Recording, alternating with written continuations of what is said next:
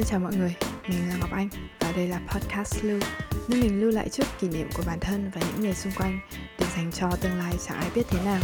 Cảm ơn mọi người đã click và lắng nghe podcast, hy vọng bạn sẽ thích. Enjoy!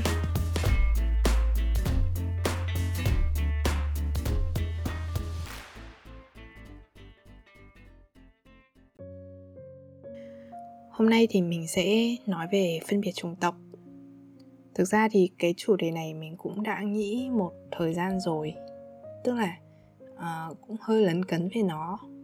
Rồi là một số chuyện từ hồi mình đi học với cả thậm chí là đến tận bây giờ nữa vẫn có những cái trường hợp mà nó tém tém vào cái chủ đề này. Nên là mình muốn kể lại chuyện ở đây. Mình sẽ làm một series à cũng không hẳn là một series một chuỗi đi. À, vài tập về các chủ đề phân biệt và mở đầu sẽ là phân biệt chủng tộc. Cụm từ này thì chắc cũng không lạ lẫm gì, nhưng mà cho những ai chưa biết, phân biệt chủng tộc có thể hiểu là khi người ta tin rằng các nhóm người có đặc điểm ngoại hình khác nhau thì sẽ có những hành vi lối sống khác nhau. Thậm chí là từ đó họ phân chia ra các nhóm người hay là chủng tộc ưu việt hoặc là kém ưu việt hơn nữa. Với một số kênh thông tin chính thức như là EEOC là viết tắt của Ủy ban Bình đẳng về cơ hội việc làm của Mỹ này hay là Australian Human Rights Commission, Ủy ban nhân quyền của Úc vân vân.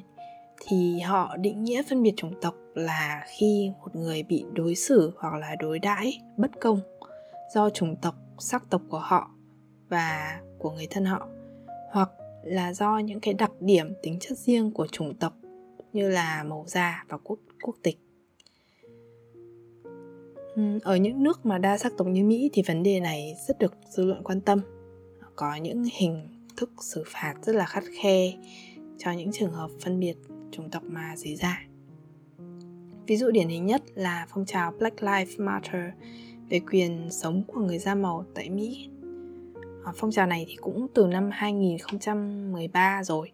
Nhưng mà thời gian gần đây thì gây được rất là nhiều chú ý do cái vụ việc mà một công dân da màu thiệt mạng do cảnh sát. Nghe qua thì những cái từ này nó như là một cái hiện tượng khá là xa xôi nhưng mà nói thật là mình nghĩ nó tồn tại trong mỗi người luôn, và một cách rất là sâu xa.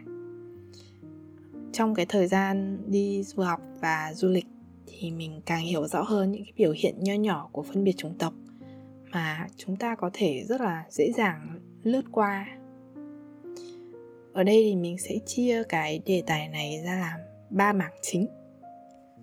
Một là giữa những cái sắc tộc màu da khác nhau. Tiêu biểu nhất chính là người da trắng và da màu, hay là phân biệt chủng tộc trắng. Đây là mảng phân biệt chủng tộc được biết đến rộng rãi nhất và có lẽ là cũng gây tranh cãi nhiều nhất. Trong quá khứ, những quốc gia phương tây, đặc biệt là các đế quốc quốc gia lớn mạnh khi ấy như là Anh này, Pháp này, Bồ Đào Nha rồi các quốc gia mà Scandinavian kiểu Bắc Âu ấy, thì đa phần giới cầm quyền cũng như là dân chúng là người da trắng.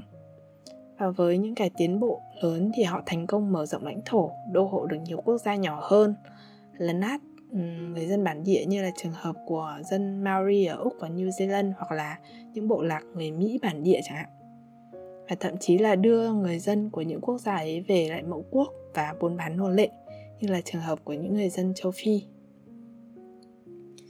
Theo thời gian thì nhờ sự vận động của rất nhiều người, bao gồm cả những vĩ nhân như là Tổng thống Abraham Lincoln và nhà hoạt động nhân quyền Martin Luther King thì chế độ nô lệ được xóa bỏ và các vấn đề về phân biệt sắc tộc được truyền bá và người dân da màu bắt đầu có tiếng nói hơn. Tới nay, ở những nước đa sắc tộc như là Mỹ như mình có nhắc đến ban nãy thì vấn đề này rất rất là được quan tâm.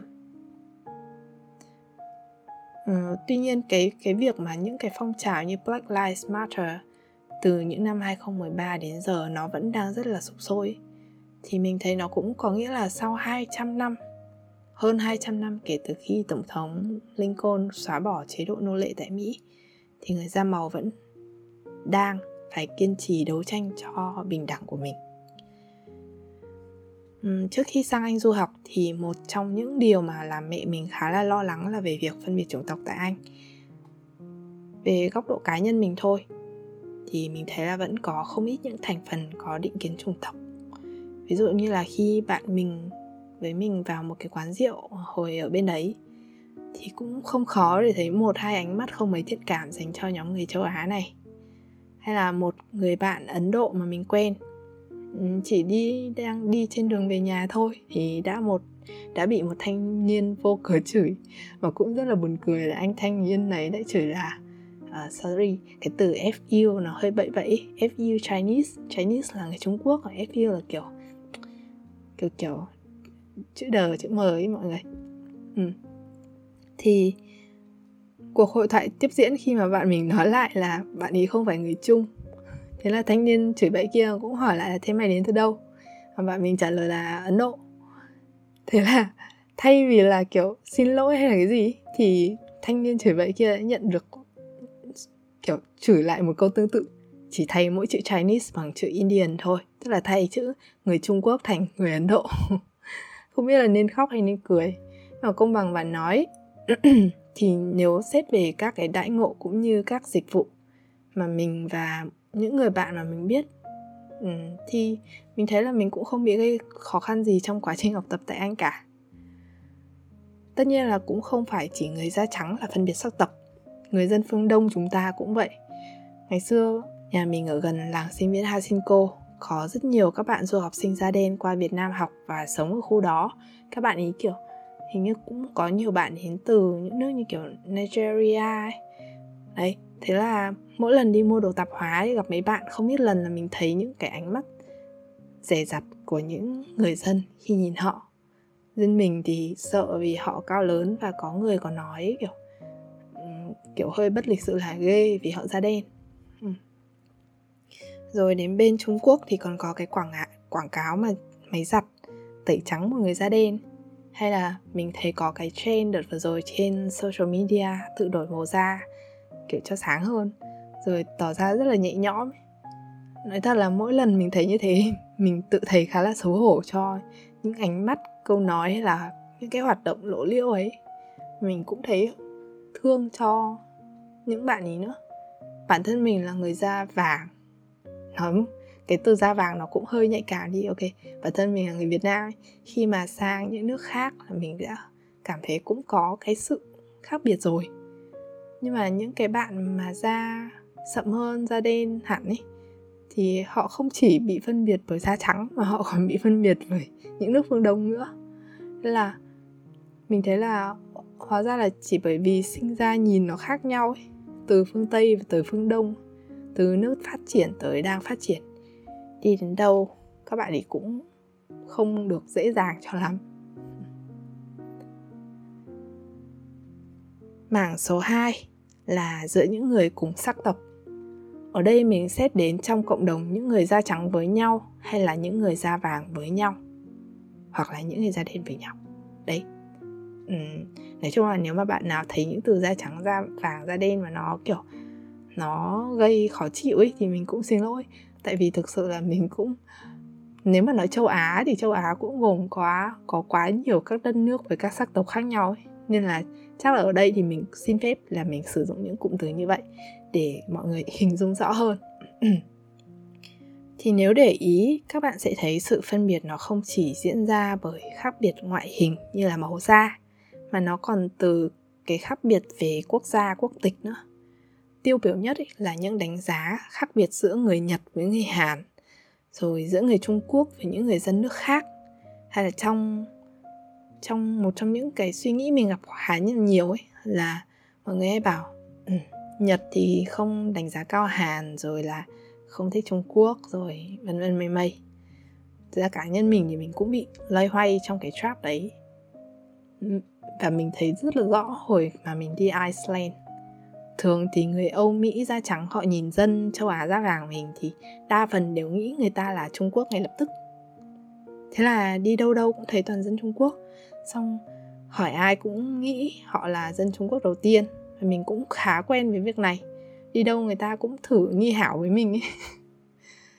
Xong rồi đợt đấy đi Iceland dùng chung bếp với nhiều người thì mình rất là ngạc nhiên khi mọi người bảo tưởng mình là người Nhật, nhìn giống Nhật. Và thú thật là cũng hơi xấu hổ là mình đã thấy vui. Ờ, thế là mình giống người Nhật được đánh giá cao vì nền nếp văn hóa, chứ không phải người Trung Quốc đâu đâu cũng thấy. Đấy. Nhưng mà xong thì mình cũng thấy sai sai, bảo ngoại mình là người Trung mà có lý nào mình lại tự thấy ngại và không vui khi người ta nghĩ mình là người Trung Quốc với cái phần phân biệt chủng tộc này, thì thay vì nó xuất phát từ những hoạt động về chính trị xã hội lớn như việc buôn bán nô lệ châu Phi ở Mỹ trước kia mọi người thường cho là lý do từ chính những quốc gia bị coi nhẹ như là Trung Quốc ngày xưa thường bị mỉa mai vì nhiều hàng hóa nhái này chất lượng kém này hay người Việt bên Nhật thỉnh thoảng báo đài lại đưa tin một số trường hợp lấy nhầm đồ kém duyên chẳng hạn. Có thể mỗi chuyện này đều chỉ là một số trường hợp cá biệt thôi, nhưng một con sâu thì làm giàu nổi canh, tiếng xấu thì cũng đồn xa đấy. Nên là khi ra nước ngoài, mỗi cá nhân quả thật là đều là một đại diện cho đất nước của mình. Về phương diện này thì để danh tiếng Việt Nam được tốt đẹp bay xa khi đi du học du lịch, đừng quên tìm hiểu về văn hóa chuẩn mực đất nước kia, tránh hồn nhiên quá, hóa vô duyên nhé các bạn. Mảng số 3 là trong cùng một đất nước. Việt Nam mình là một quốc gia 54 dân tộc và dù là dân tộc Kinh là dân tộc đông dân chiếm đa số nhất thì 53 dân tộc còn lại cũng có rất nhiều ngôn ngữ, văn hóa, lịch sử riêng đáng trân trọng của họ. Việt Nam mình cũng có 63 tỉnh thành, mỗi tỉnh, mỗi thành phố có một đặc điểm vô cùng riêng biệt ngày xưa trước khi sang anh thì mình vẫn thi đại học bình thường và có khi là à, và có đi học ở trường đại học trong nước một thời gian ngắn nữa thì hồi cấp 3 ấy toàn học với các bạn cùng ở Hà Nội thôi nên mình cũng không rõ lắm. Nhưng mà mình có đọc báo rồi nghe các anh chị đi trước kể là nhiều người phân biệt vùng miền này, coi thường dân tỉnh lẻ các thứ đấy xong rồi mình cũng chẳng hiểu tại sao mà phải phân biệt như thế. Đằng nào thì trả thi cùng một kỳ thi rồi vào trường như nhau. Và mình cũng nghĩ là, thôi, chắc là mình ở Hà Nội rồi thì thôi, ít nhất là cũng không bị mấy bạn như thế này nọ, cái kia. Nhưng không các bạn ạ nói chung đây là một câu chuyện hề hước. Hôm đấy mình đi học buổi đầu tiên, lớp đông phết. Xong rồi mình ngồi cạnh mấy bạn nữa. Nghe giọng các bạn thì mình cũng đoán là không ở Hà Nội thôi. Xong kiểu học được lâu lâu rồi thì mình mới quay sang mình hỏi một bạn bên cạnh là xem là mấy giờ rồi? Tại vì mình cũng không nhớ lắm hôm đấy là mình không đeo đồng hồ với điện thoại mình hết pin hay sao ấy. Hay mình chỉ hỏi là, cậu ơi, cho tớ hỏi bây giờ là mấy giờ rồi thôi? nhưng mà bạn nhìn với hai ba bạn xung quanh nhìn mình như vật thể lạ. Xong rồi chẳng thể, chẳng ai thèm trả lời mình ấy, lúc đấy quê vãi mọi người ạ. Cứ cứ kiểu mấy mắt nhìn nhau xong im ấy xong rồi mình có thể cảm nhận được cái sự à, khi bị trong những ánh mắt kia nhìn mình. Và đến giờ thì mình cũng không biết là tại vì giọng mình khác hay là tại vì mình cắt tóc tém như con trai là bị như vậy. Nhưng mà nói chung là lúc mà bị như thế thì cũng khá buồn đấy nên là nếu mà người ta có hơi khác mình thì cùng, cũng đừng đừng nỡ yên lặng như thế nhé mọi người. Thì đến đây là ba phần về phân biệt chủng tộc mà mình muốn nói tới hôm nay rồi. Tuy nhiên có một chút nhắn nhủ cuối bài. Chắc là nếu ai nghe podcast lưu lâu lâu thì thấy tập chip tổ cũng biết là mình có nuôi chó và rất là yêu chúng nó thế là hôm mà đọc bài về 15 em chó mèo bị tiêu hủy chống dịch mình đã không thể chấp nhận được lý do đưa ra. Đối với mình, lý do họ dễ dàng lấy đi mạng sống của các em như thế vì họ không coi trọng những sinh mạng kia. Có lẽ họ coi sinh mạng động vật quá nhỏ nhoi, không đáng suy xét cẩn thận. Nhưng mà thử nhìn lại thì giữa con người với nhau còn phân biệt đến như thế, thì giữa con người với các giống loài khác nhau chắc là nó cũng khó nhận định hơn. Mình thì vẫn mong ước là một ngày Việt Nam mình sẽ sẽ nhận ra ấy, là nhiều khi nó không phải là một sự bình đẳng tuyệt đối giữa người và động vật đâu. Cái điều đấy là điều bất khả thi trong xã hội con người phát triển quá mức như hiện nay. Và thật sự là mạng sống của người thân gia đình mình thì vẫn là quan trọng nhất. Nhưng mà chó mèo động vật nào đi chăng nữa, chỉ cần dành chút thời gian để ý thôi. Các bạn sẽ thấy mỗi đứa chúng nó đều có một thế giới riêng rất là ngây thơ, rất là đáng yêu, đáng quý. Mạng sống của từng đứa đều có linh hồn ấy. Nên là nhiều khi mọi người cứ kêu là chó mèo như thế sao không bênh? Gà bò lợn đi các thứ ấy. Thì thực ra mình nghĩ là cái việc mà bạn ăn uống đầy đủ thịt rau để sống khỏe mạnh là một cái nhu cầu thiết yếu của cá nhân. Đấy tức là mỗi người không đến mức là phải hy sinh cái gì quá là ghê gớm để mà bảo vệ những động vật đấy đà đấy cả. Nhưng mà ít nhất cái chuyện là không giết hại vô nghĩa, không tước đoạt đi những cái sinh mạng khi mà không cần thiết ấy, là cái việc cần phải được rất là lưu ý đấy, nói chung là mình thì mình cũng hy vọng thôi là thế hệ về sau sẽ có những cái góc nhìn khác về động vật. Và mình tin là cái này nó là một cái bước tiến trong nhận thức cũng như là, gọi là gì nhỉ, dân trí luôn ấy. Ok, hết bài rồi. Đấy là kết bài của phần phân biệt chủng tộc và lan man hơn một chút về cái phần phân biệt giống loài cảm ơn mọi người đã lắng nghe và hẹn mọi người lần sau. À giọng mình hôm nay thì nó cũng hơi khàn khàn nữa. Nên là thôi, hy vọng là mọi người nghe rõ và enjoy. See ya.